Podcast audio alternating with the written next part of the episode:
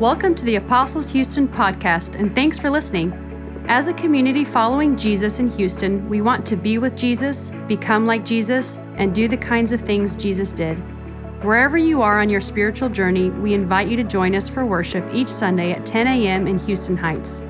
For more information, visit us online at apostleshouston.org.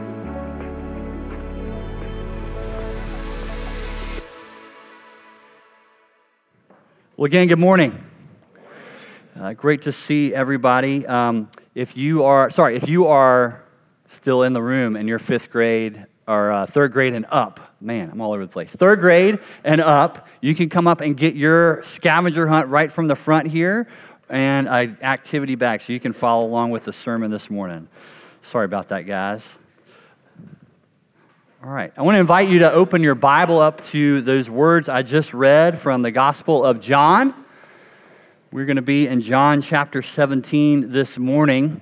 Uh, as you're turning there, just uh, to kind of orient you, we just finished a series in the Sermon on the Mount. Uh, that we spent time looking through Matthew 5 through 7, Jesus teaching together and how it shapes who we are and how we live life together, uh, which was awesome. And now we're kind of transitioning into our summer. Uh, and so on uh, the 14th of June, we'll begin a new series called Encounters with Jesus. And we'll be looking at uh, different people's encounters with Jesus throughout the four Gospels over the summer. I'm very excited about that. Um, and then, actually, before we get to that, next week is Pentecost. and we'll celebrate uh, the coming of the Holy Spirit, the birth of the church with, uh, with baptism and communion here. So, I encourage you to be here as we celebrate as a church family next week. Uh, for Pentecost. But today, uh, I wanted to just take a few minutes and look at this passage together in John chapter 17, really focusing in on verse 3. So, looking at John chapter 17, verse 3.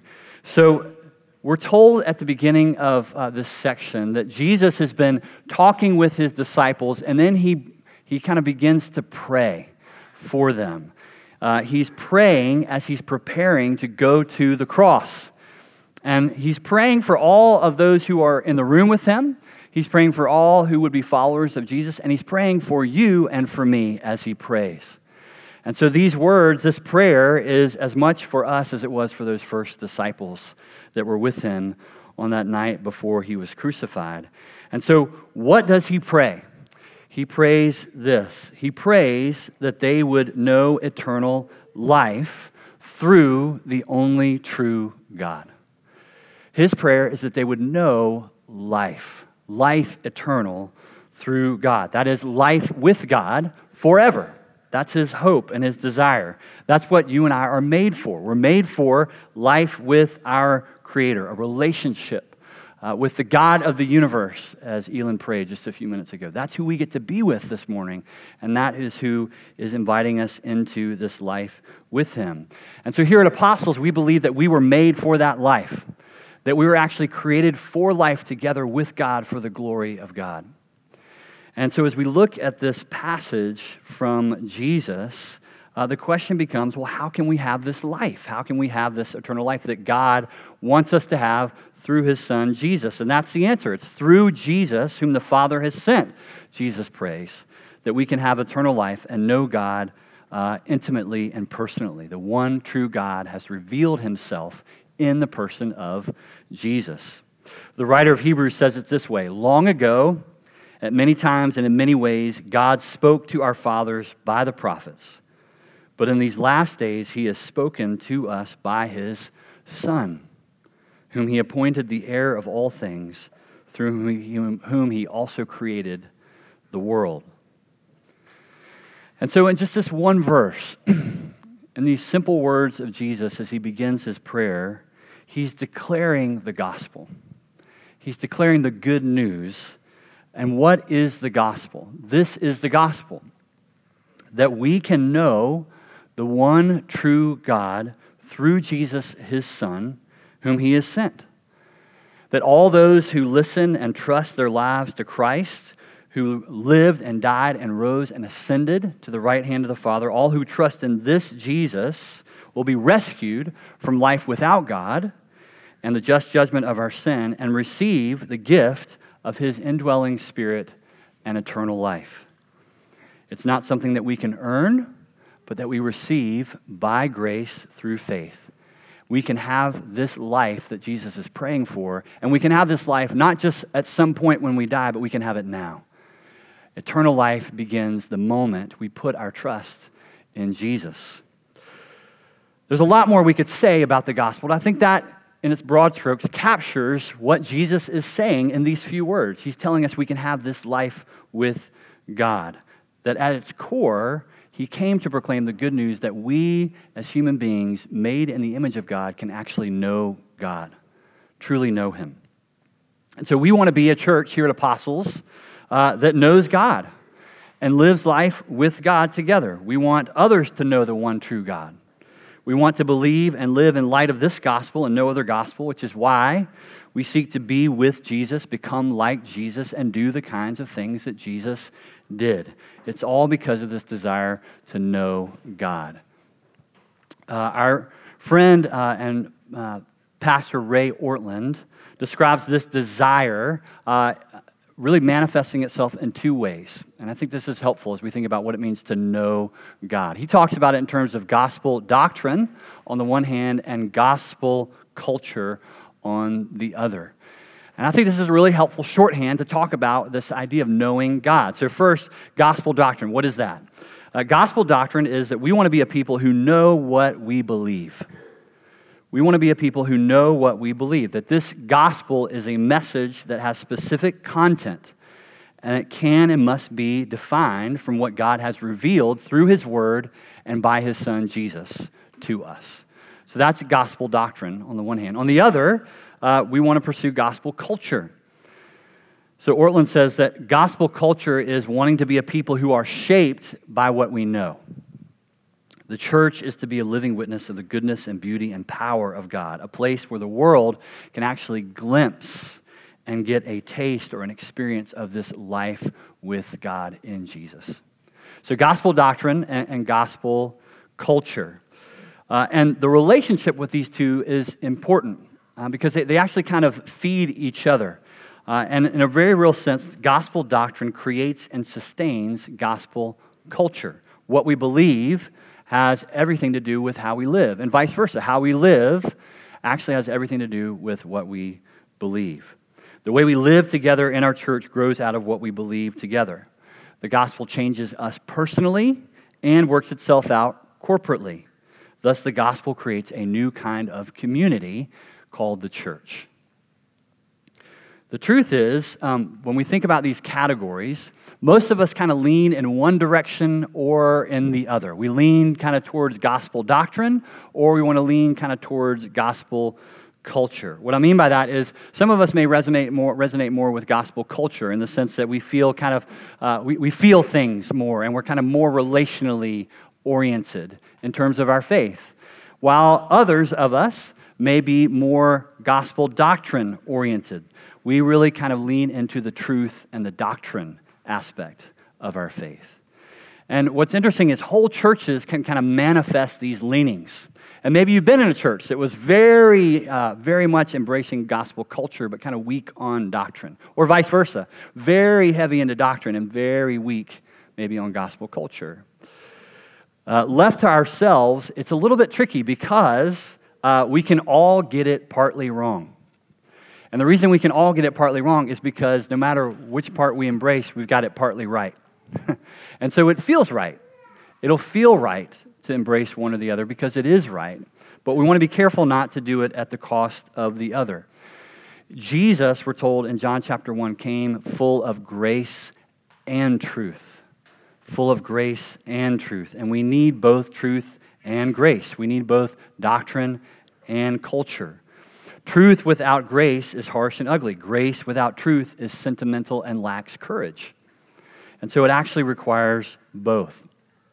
Think about it this way, um, and I'm going to put this up on the screen. I think this is a helpful way to kind of think about how we can fall off on either side of what we're aiming for. So, one, gospel doctrine without gospel culture can actually lead to hypocrisy. What we believe we don't actually live out. Gospel culture without gospel doctrine can lead to fragility and superficiality. We're kind of manifesting aspects of the gospel, but we don't really understand why and what it's rooted in. So when things come along and challenge it, we easily kind of shift with the shifting doctrines and cultural emphasis.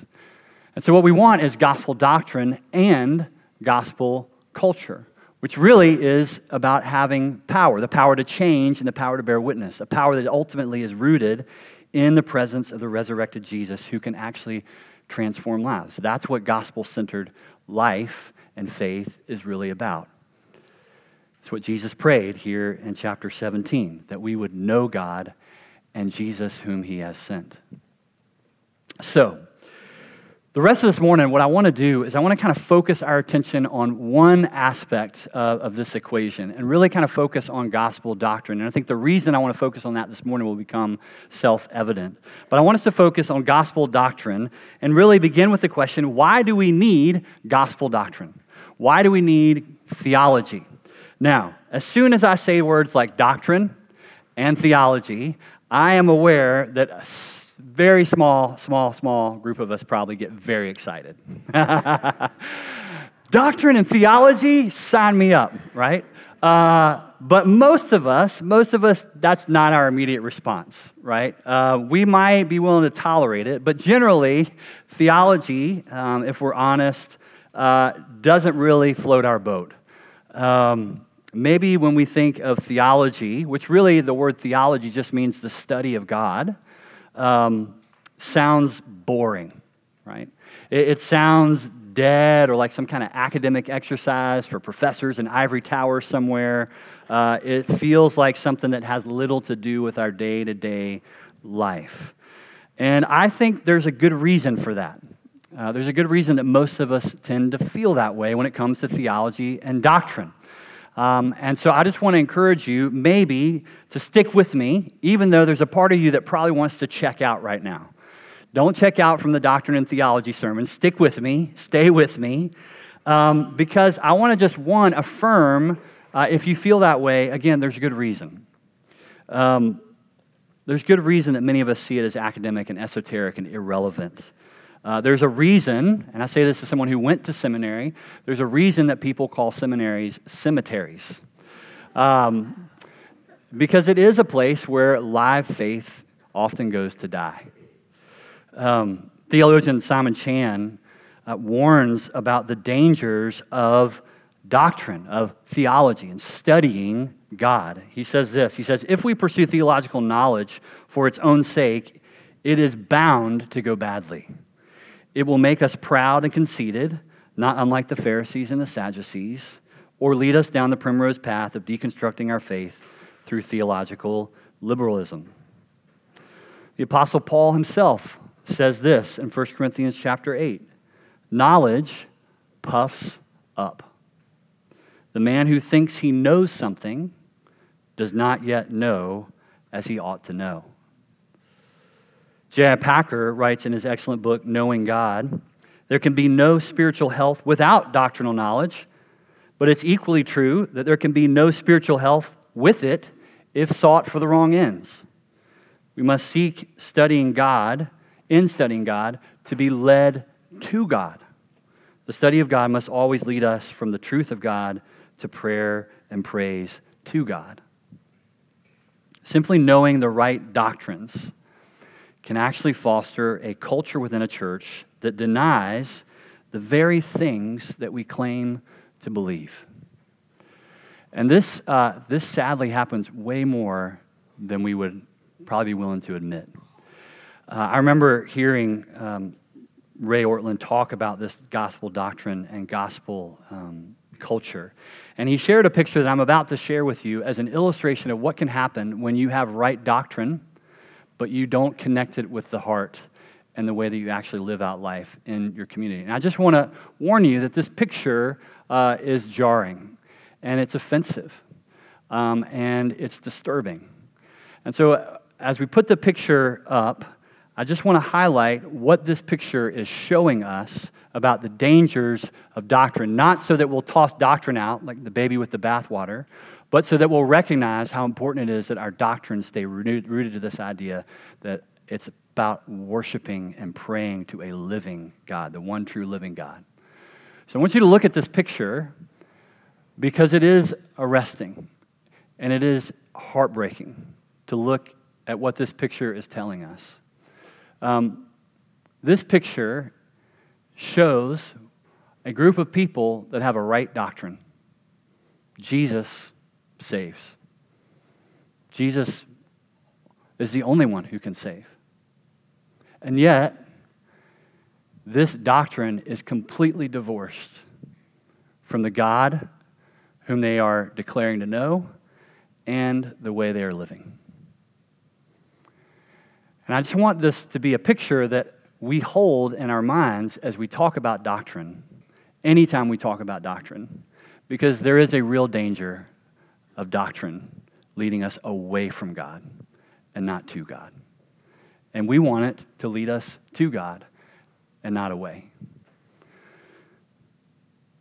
We want to commit ourselves, in other words, to rightly pursuing gospel doctrine, not just head knowledge of facts, but a knowing, a true knowing of who God is. So perhaps, um, perhaps you still are a little on the fence about doctrine and theology and its place for you personally. Why it really should matter to you. Why theology? You might say. I, have been following Jesus for a long time. I've never had a single theology class in my entire life. I've never been to a study on theology. I've never read a book on theology. In fact, I would prefer to keep it that way. I seem to be doing fine without it. Why do I need it? So let me just suggest three things. One, I think you and I need theology. Two, I think the church needs theology. And three, I think the world needs theology. And so let me just lay that out for you really quickly. You and I need theology. Here's the reality uh, that picture represents a theology. You have a theology. In fact, you are a theologian, whether you've ever realized that or not. We all do theology all the time. Everything we do and everything we say is rooted in some kind of belief system about God and who we are and how the world works. We are all theologians in practice. And unfortunately, if we aren't intentional about our beliefs, we can be shaped by wrong or distorted beliefs about God.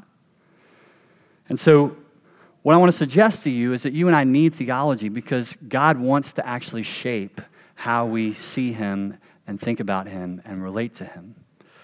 For example, what if a biblical understanding, what if doing the theology around thinking about the Trinity uh, could help you actually become a more humble and less judgmental person in the midst of your everyday life? Or what if the doctrine of creation could help you see why your vocation matters in the kingdom of God? Or what if a biblical understanding of the doctrine of grace could actually set you free from shame? When we lack clarity about what we believe, we actually enslave ourselves to false beliefs. We can actually worship a false God if we're not careful. And so we want to be people who think carefully about these things.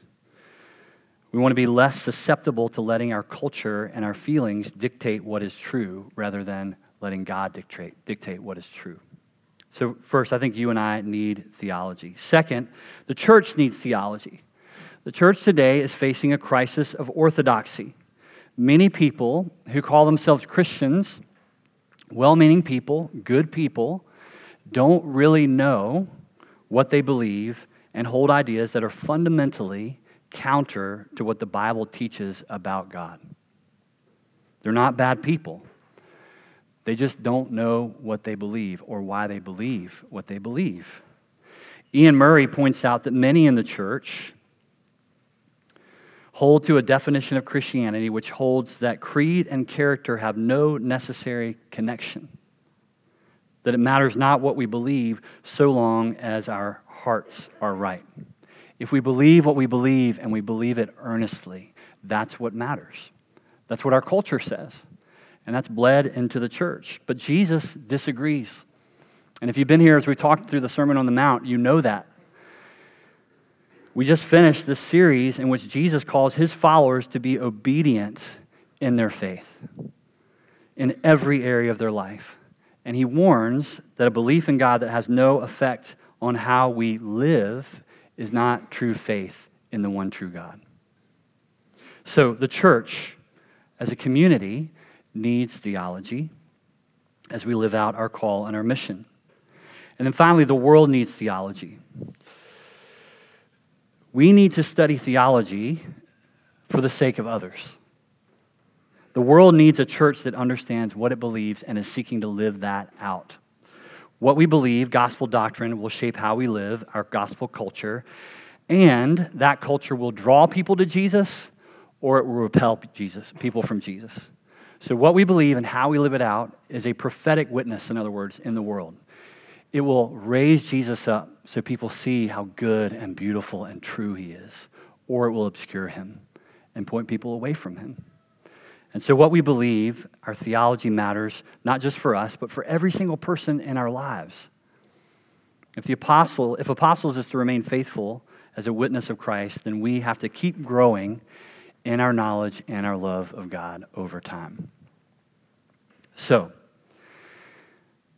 we need theology, our church needs theology, and the world needs theology. And because of that, we're going to do theology. this summer, what we want to do is we want to set aside time to ask, what do we believe as a church? Every Wednesday night, starting June 14th, we are going to be considering core biblical doctrines of the Christian faith. Things like the Trinity and the uh, revelation, creation, humanity, sin, the incarnation, salvation, the Holy Spirit, the church, the return of Christ. These core doctrines of the faith, we're going to look at them together. And so you don't have to listen to just me all summer or just Eric all summer. Uh, we've got some amazing folks who are going to come in and, uh, and be teaching on this um, namely Dr. Ben Blackwell, who wrote the book that we'll be using called Engaging Theology. And so I just want to say that because these uh, are, will be men and women teaching us who know the Lord, not just about the Lord. And they have been studying and preparing to teach theology as a calling, which means it has the immense capacity to bless us as a community.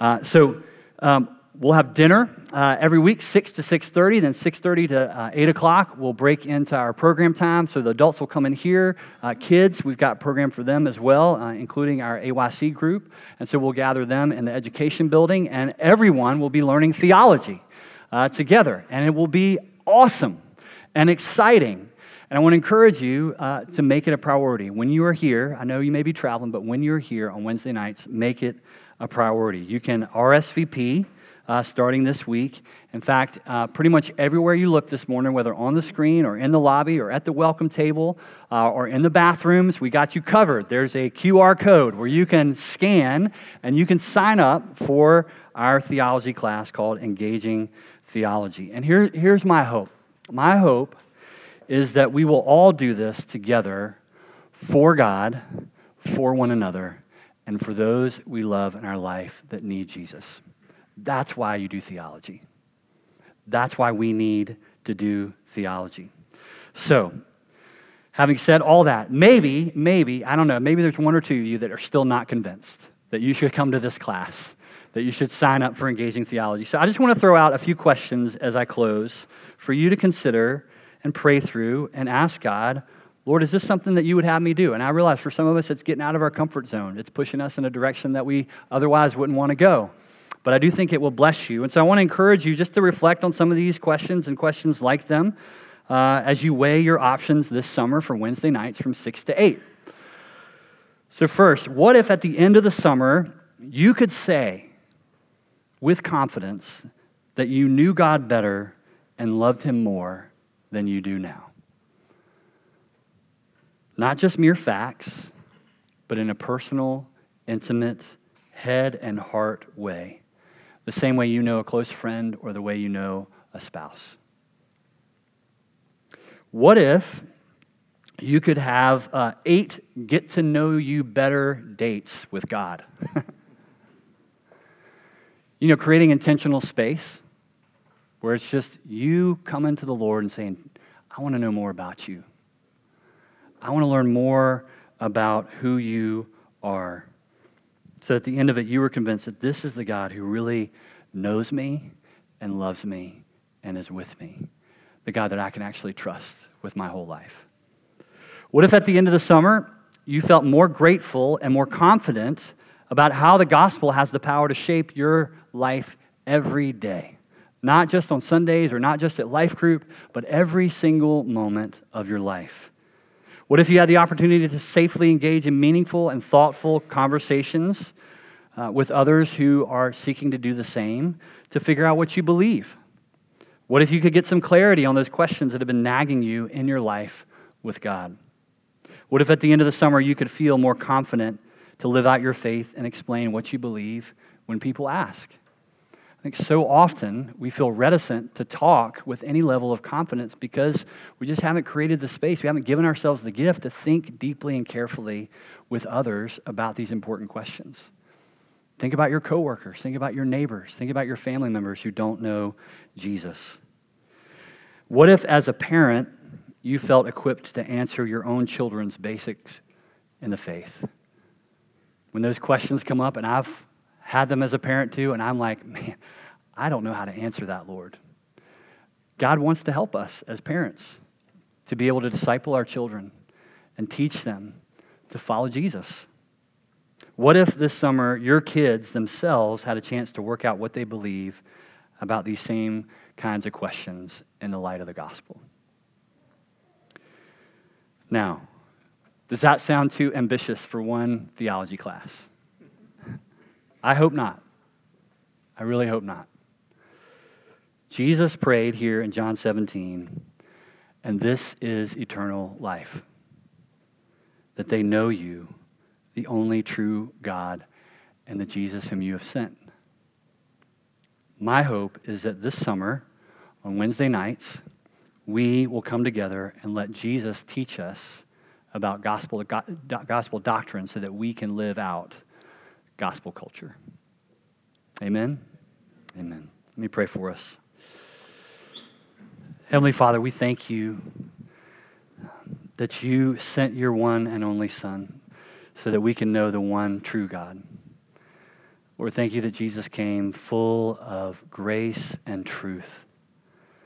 And Lord, thank you that there's no, um, no endeavor we could undertake that's more important and more life changing than through our relationship with you to seek to know you and to love you more.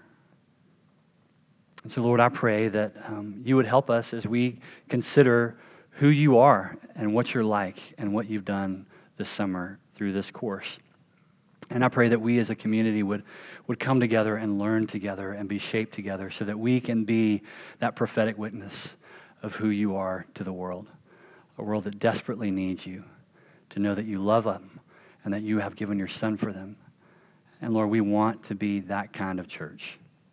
So, Lord, we give you the summer, we give you our hearts, and we pray that you would teach us in the way of Jesus. I pray that in his name. Amen. Amen.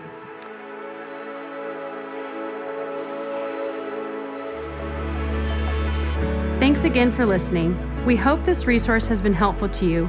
If you have questions or are just looking for more information, you can check out our website at apostleshouston.org.